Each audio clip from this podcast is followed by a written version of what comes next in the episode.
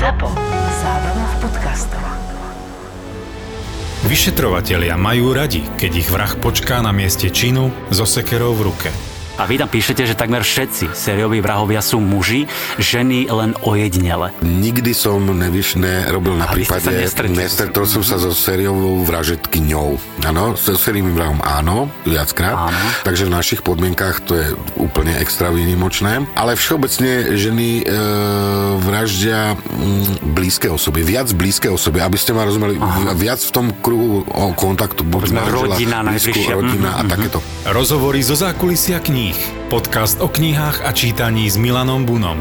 Aké nové knihy práve vyšli a ktorú sa oplatí kúpiť ako darček sa dozviete jedine v podcaste Knižný kompas. Link na Knižný kompas na Spotify sme vám nechali v popise tejto epizódy. Stačí jeden klik a ocitnete sa vo svete kníh.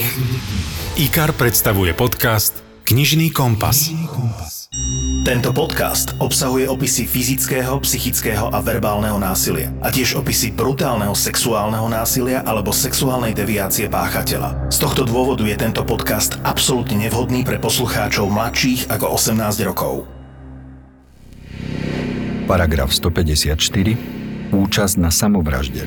Odsek 1. Kto iného pohne k samovražde alebo inému k samovražde pomáha, ak došlo aspoň k pokusu o samovraždu, potrestá sa odňatím slobody na 6 mesiacov až 3 roky. Depresia je presne ten stav, pri ktorom psychiatra treba vyhľadať, pretože depresia je jedna z porúch, pri ktorých veľa pacientov práve formou sebevraždy strácame a je tomu možné zabrániť intervenciou psychiatrickou.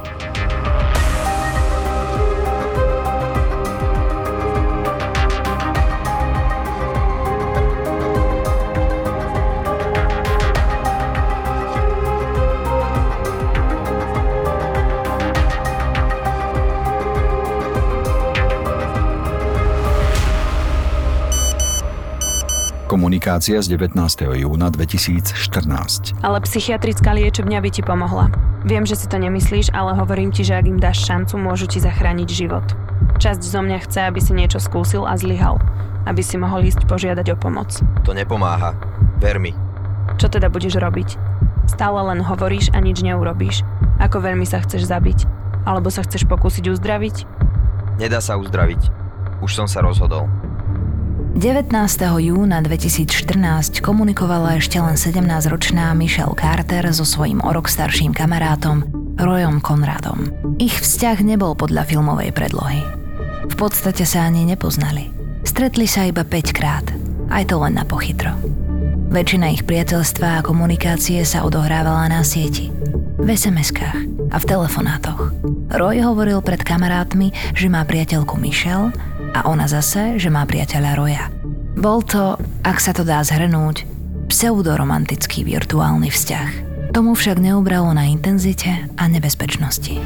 Roy bol podľa učiteľov skvelý študent. Ešte pred ukončením strednej školy si urobil kapitánske skúšky na lode. Venoval im väčšinu svojho voľného času.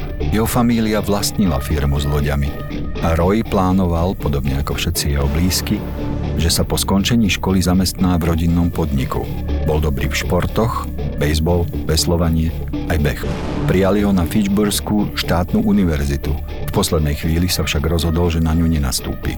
Ako znie taká nejaká oficiálna poučka, alebo ako by si vysvetlil, čo je to vlastne tá depresia? No, depresia je porucha emotivity a afektivity. Typická depresia sa prejavuje najmä poruchou nálady. Pokleslá nálada, strata nálady, zlá nálada, neschopnosť radovať sa, neschopnosť e, pozitívne sa zúčastňovať nejakých aktivít.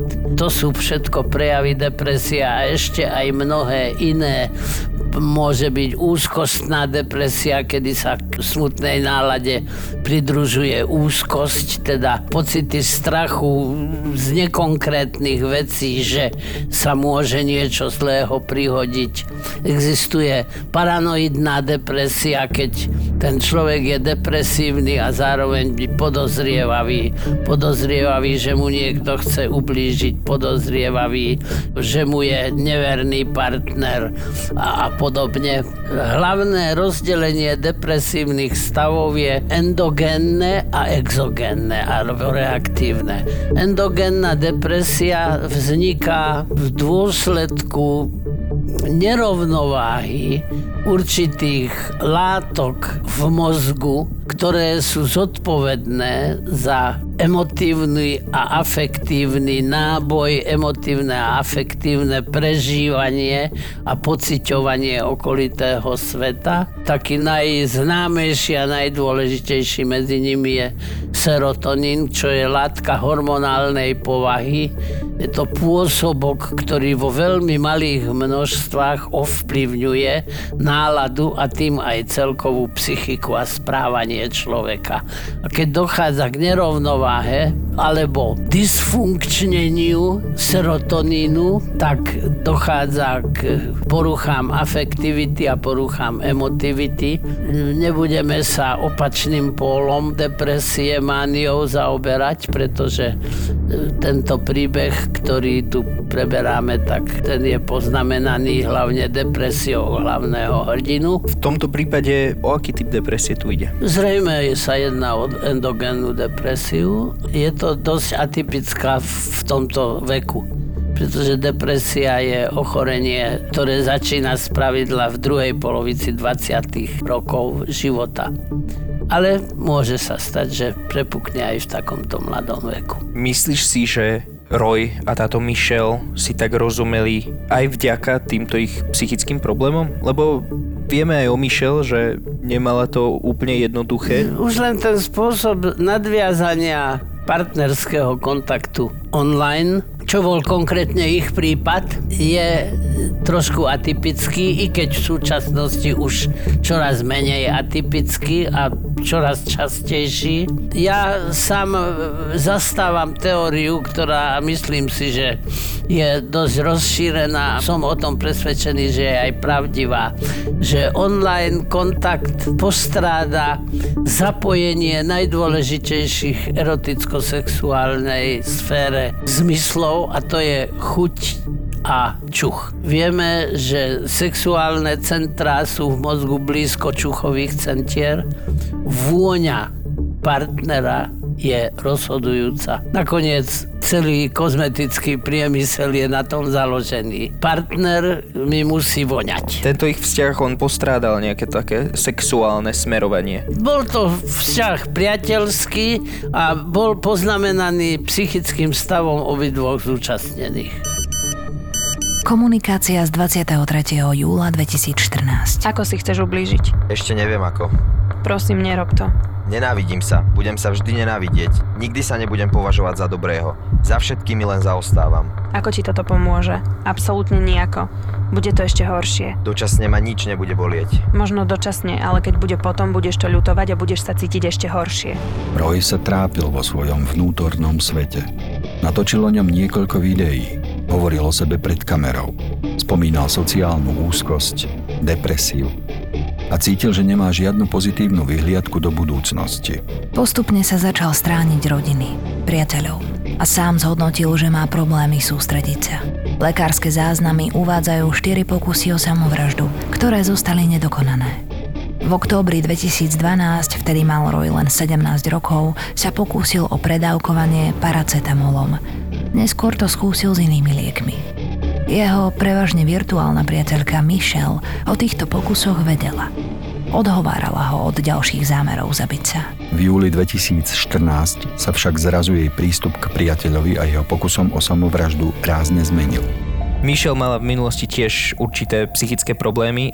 Išlo najmä o problémy so seba poškodzovaním. Ide v takýchto prípadoch tiež o depresiu? Úzkostné depresie sa takto správajú nezriedka. U nej mohlo sa jednať o úzkostnú depresiu, ale tá základná diagnóza jej osobnosti bola iná, ako sa dozvieme neskôr. Čiže depresia Michelle a depresia Roya bola iná, bola odlišná.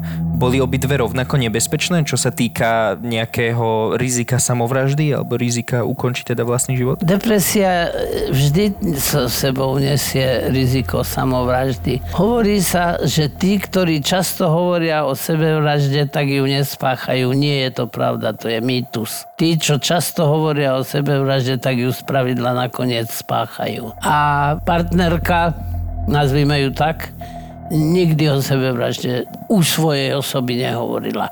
Tie seba poškodzovania boli skôr úzkostné, panické prejavy. Čo je motiváciu človeka, keď sa seba poškodzuje? Odstránenie úzkosti, uľavím si, uvoľnenie, určitým spôsobom odreagovanie. Bolesť znamená v tomto prípade práve ten prostriedok, ktorým dosiahnem odreagovanie. Zmiernenie úzkostného panického stavu. Roy to mal podobne, tiež tam boli určité formy poškodzovania. Možno v jeho prípade hovoriť o demonstratívnom konaní? Chcel on len na seba získať Demonstratívne pozornosť? konanie nesmeruje k seba zabičiu. Skôr by som povedal u tohoto evidentne a manifestne depresívneho jedinca o nepodarenej samovražde. Keď sa mu to nepodarilo štyrikrát, tak to nie je veľmi typické ale vieme, že častokrát sa to nakoniec podarí. Rozlišujeme tzv. demonstratívny pokus, keď chcem upozorniť na seba z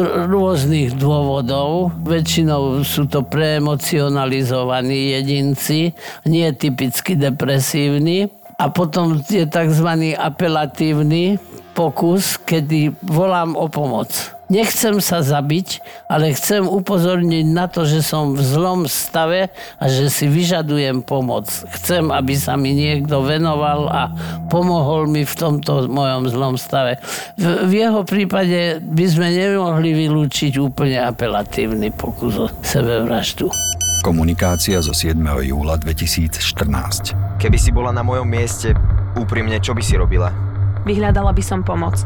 Keď mám nejaký vážny problém, môjim prvým inštinktom je vyhľadať pomoc, pretože viem, že to sama nedokážem. Komunikácia zo 7. júla 2014 popoludní. Existuje viac spôsobov, ako vyrobiť CO. Len to hoď do Google. O môj bože. Čo? Prenosný generátor. To je ono. To je ono. Zamýšľanie Michelle sa v júli 2014 zmenilo. Už sa nesnažila svojho priateľa od samovraždy odhovárať. Naopak, začala ho povzbudzovať. Do rozhovorov s Rojom vniesla nový prvok. Romantiku smrti. Roy na ňu reagoval viac ako citlivo a navrhol samovraždu v štýle Romeo a Julia. Chcela, aby sve dopustili spoločne. Tuto vidíme zvrat v Michelinom správaní z jedného dňa. V ten deň ráno ho podporoval, hovorila mu, aby vyhľadal pomoc, ale už v ten deň popoludní alebo v ten deň večer ako keby... Radila, akým spôsobom by mohol Presne tak. spáchať. Ako je možné takéto niečo si vysvetliť? Emocionalita tejto dievčiny bola významným spôsobom isté, že narušená. Dalo by sa povedať, že jej osobnosť bola preemocionalizovaná. Rád používam tento termín, pretože neznie pejoratívne. Keď poviem, že pitiaticky alebo histrionsky, tak to už má, to už má taký pejoratívny nádych. Nedaj, Pane Bože, povedať hystéria. Hoci hysterická porucha osobnosti je klasický už od antiky používaný termín. Antickí lekári boli presvedčení o tom, že hystéria je ochorením výlučne žien. Taká bola predstava antických lekárov, ktorí nikdy v živote nepitvali mŕtvolu, že neukojená maternica, hystera, blúdi po tele a tie príznaky na rôznych miestach vyvoláva. To je e, samozrejme predstava, ktorá vzbudzuje v súčasnosti úsmev u každého psychiatra, u každého vzdelaného lekára ale tento termín ostal a dodnes sa dokonca aj používa, ale ja radšej hovorím o preemocionalizovanosti, pretože a skutočne je to porucha osobnosti, ktorá je viac menej vrodená, i keď samozrejme aj v priebehu života môže prejaviť určitú dynamiku, ale ako väčšina poruch osobnosti táto dynamika je malá. A čo bolo jej motiváciou? Prečo ho prehovárala, aby tú samovraždu spáchal? No, ďalší vývoj tohoto príbehu ukáže prečo. Pretože chcela upozorniť na seba. Ona mala s tým problémy. Mala problémy so seba prezentáciou a cítila sa byť utiahnutá a že jej nikto nevenuje pozornosť. Komunikácia z 8. júla 2014. Si si teda istý, že dnes v noci to nechceš spraviť? Čo ty myslíš? Ako istý? Či to určite dnes večer nechceš urobiť? Neviem, ešte ti dám vedieť. Pretože ak chceš, zostanem na telefóne s tebou. Ďalší deň nemôže byť na škodu. Nemôžeš to stále odsúvať, to robíš stále. Zmena v správaní Michelle Carter bola rázna a nezmenila sa ani po argumentácii jej priateľa, že si nie je samovraždou istý. Michelle preto pritvrdila. Komunikácia zo 4. až 12. júla 2014. Budeš mi musieť dokázať, že sa milím, pretože si jednoducho nemyslím, že to naozaj chceš. Jednoducho to odkladáš na ďalší deň a vždy povieš, že to urobíš, ale aj tak to nikdy neurobíš. Vidíš, presne toto mám na mysli. Stále to odkladáš. Práve si povedal, že to dnes večer urobíš a teraz hovoríš, že inokedy ale stavím sa, že budeš taký, že o, nefungovalo to, pretože som nezapáskoval trubicu správne, alebo niečo podobné. Stavím sa, že takto sa vyhovoríš. Máš generátor? Ešte nie. Dobre, a kedy ho zoženieš? Dúfam, že ma neojebávaš a že to nerobíš len preto, aby ťa chytili. Aby to bola len ďalšia demonstratívna samovražda.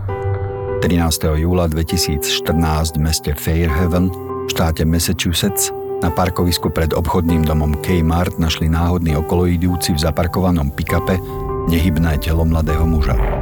Na korbe auta bol malý prenocný generátor, z ktorého viedla gumená hadica do privretého okna vodičovej kabíny. Nebolo pochýb, že mladý mŕtvý muž na prednom sedadle sa rozhodol otráviť oxidom uhoľnatým zo splodín generátora na korbe auta. Smrť mladého Roja Konráda bola pre okolie prekvapením. Iste, vedeli o jeho problémoch, o depresii, sociálnej úzkosti, ale nikto nepredpokladal, že by mohli mať až takýto dopad. Pretože to vyžadovali predpisy, nahliadli vyšetrovatelia do súkromnej korešpondencie v mobilnom telefóne nešťastného mladého samovraha. Konverzácia z 12. júla 2014 v deň samovraždy. Takže zas to nejdeš spraviť. To všetko je na nič. Som zmetená. Bol si taký pripravený a odhodlaný. Raz to spravím. Naozaj neviem, na čo čakám. Nie, nespravíš. Včera v noci bol ten deň. Stále to odsúvaš a hovoríš, že to urobíš, ale nikdy to neurobíš. Vždy to tak bude, ak sa nevzmužíš. Tým, že to odsúvaš, si to len stiažuješ. Jednoducho to musíš urobiť. Chceš to urobiť teraz? Nie je už neskoro? Neviem, vonku už začína byť svetlo. Idem spať, milujem ťa, napíšem ti zajtra. Teraz je asi ten najlepší čas, pretože všetci spia. Chod niekam v aute, nikto momentálne nie je vonku v tomto počasí. Ak to neurobiš teraz, už nikdy to neurobíš. A môžeš povedať, že to urobíš zajtra, ale pravdepodobne to neurobíš. Musíš to urobiť, alebo ti nájdem pomoc. Psychiatrickú. Nemôžeš toto robiť každý deň. Dobre, urobím to dnes. Sľubuješ? Sľubujem zlato. Teraz už musím. Myslíš akože hneď teraz? Kam mám ísť? Nezabúdaj, že sľub nemôžeš porušiť. Chod na nejaké tiché parkovisko alebo tak. Po skompletizovaní komunikácie s nešťastným samovrahom bola jeho priateľka Michelle Carter obvinená z navádzania na samovraždu Roya Conrada, presnejšie za usmrtenie svojho priateľa. Prokurátor uviedol, že išlo o dievča, ktoré bolo závislé na pozornosti, tá sa jej však kvôli spoločenskej neobratnosti nedostávala. Práve preto prehovorila Roja, aby spáchal samovraždu a tým by sa ona po jeho smrti dostala do stredobodu pozornosti a súčasne by sa stala pridruženou obeťou tejto tragédie. Svoje tvrdenie oprel prokurátor o výsledky vyšetrovania, z ktorých vyplynulo, že po smrti priateľa si Michelle užívala pozornosť okolia. Podrobne im opisovala udalosti a komunikáciu s nešťastným rojom, ktorú s ním viedla v noci, keď napokon spáchal na jej poput samovraždu. Zbytočné vyhasnutie ďalšieho mladého života. Uh, myslíš, že bolo možné tomuto nejako predísť, napríklad ak by vyhľadal naozaj psychiatrickú pomoc? To, že nevyhľadal psychiatrickú pomoc je rozhodujúce, preto, pretože depresia je liečiteľná. Nehovorím, že vyliečiteľná, lebo nie vždy sa nám ju podarí vyliečiť tak, aby sa nikdy už v budúcnosti nevrátila ale depresia je porucha, ktorú vieme liečiť, máme na to veľmi účinné lieky a keďže toto sa odohralo prakticky v nedávnej minulosti, tak vtedy už všetky tieto lieky boli prakticky k dispozícii.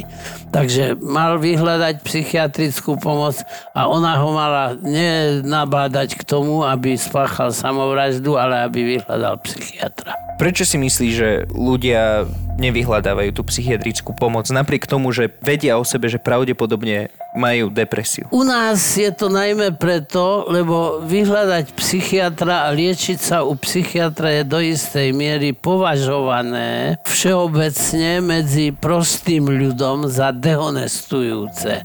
V Amerike už by som priam povedal, že patrí k dobrému tónu mať svojho psychiatra. Ale aj v Amerike môže v určitých kruhoch predsa len ešte pretrvávať taký akýsi určitá zdržanlivosť v psychiatrickej intervencii. Keď mám zlomenú ruku, tak vôbec neváham s tým vyhľadať chirurga, nehať si ju zasádrovať, prípadne zaklincovať alebo operovať alebo nejakým iným spôsobom vyliečiť. Takisto, keď mám onkologické ochorenie alebo keď mám akékoľvek ochorenie, tak sa idem liečiť. A ako hodnotíš prokurátorové odôvodnenie? Je naozaj možné, že Michelle takto konala čisto, aby sa zviditeľnila? No áno, je to možné. To je tá preemocionalizovanosť, ale nazvime to hysterickou poruchou osobnosti. Skutočne v tomto prípade ten pejoratívny termín sedí, pretože jej konanie bolo z mravného hľadiska veľmi závadové. V júni 2017 súd skonštatoval, že Michelle Carter je vinná z trestného činu usmrtenia. Rozsudok sa oprel o jedinú SMS správu, ktorú Michelle poslala svojej kamarátke dva týždne po Rojovej smrti. Písala v nej, ako s Rojom telefonovala počas jeho pokusu o samovraždu. Detailne opísala, ako sa Roy smrti zľakol a vystúpil z auta. Ale ona, jeho priateľka, ho presvedčila, aby sa vrátil do auta a dokončil, čo začal. Roy ju poslúchol a zomrel. A zomrel. Jeho pohreb sa konal v sobotu 19. júla 2014 v kostole svätého Antona v Matapoaset. Na jeho pamiatku bol zriadený štipendijný fond pri Severovýchodnom námornom inštitúte vo Fairhavene v štáte Massachusetts. Michelle Carter bola odsúdená na 30 mesiacov odňatia slobody. V roku 2019 jej bol tento trest znížený na polovicu. Za dobré správanie bola z väzenia prepustená 23. januára 2020 po 11 mesiacoch a 12 dňoch je niečo, čo by si odkázal ľuďom, ktorí možno aj v dnešnej dobe, v takej dosť vypetej dobe, ľudia sú už dlhšiu dobu niektorí aj pod finančným stresom. K psychiatrovi môže človek prísť bez odporúčania všeobecného lekára. Úplne inkognito, potajomky, dohodnem si stretnutie a prídem. Keď mám samovražedné myšlienky, tak je treba vyhľadať psychiatra alebo keď sa o tom dozviem, že niekto z môjho okolia takéto myšlienky má, tak je treba ho inštruovať, aby vyhľadal psychiatra. Pretože skutočne ukončenie života sebevraždou je veľmi fatálny koniec, lebo už sa to nedá napraviť. A väčšinou aj neuveriteľne traumatický pre... Pre pozostalých, áno, presne tak. Ja okrem, keď som vo väznici, ako súdny znalec chodím do väznice a chodím na súdy. Vtedy nemám pri sebe telefon, alebo ho mám vypnutý. Ale inak mám telefon zapnutý vodne v noci, aj sobotu, nedelu, pretože si myslím, že moji pacienti si to zaslúžia.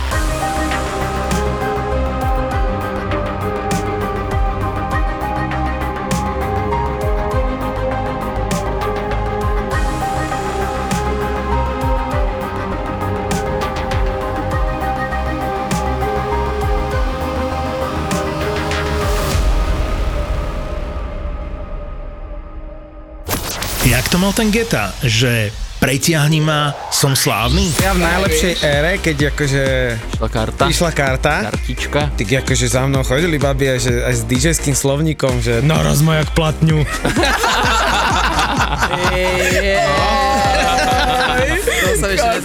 To je legendárna storička, no. Miro, EKG Eker a Milan Lieskovský, top DJ, ktorým v tomto podcaste ale nebude stačiť. Chcem vidieť vaše ruky! Ani je tu niekto! Strašne chcem. Naz- Nazvali sme to, že Ja do, som v neom, úžase. že do druhej nohy sme to nazvali. No tak. Ďalší podcast. Vyskúšaj panvicu. Ja som sa teraz dozvedel pred ani nie pol rokom, že čo je PMS. Ty si taký ženský Boris. Panvica. To je podcast produkcií ZAPO. ZAPO. Zábrná v podcastovách.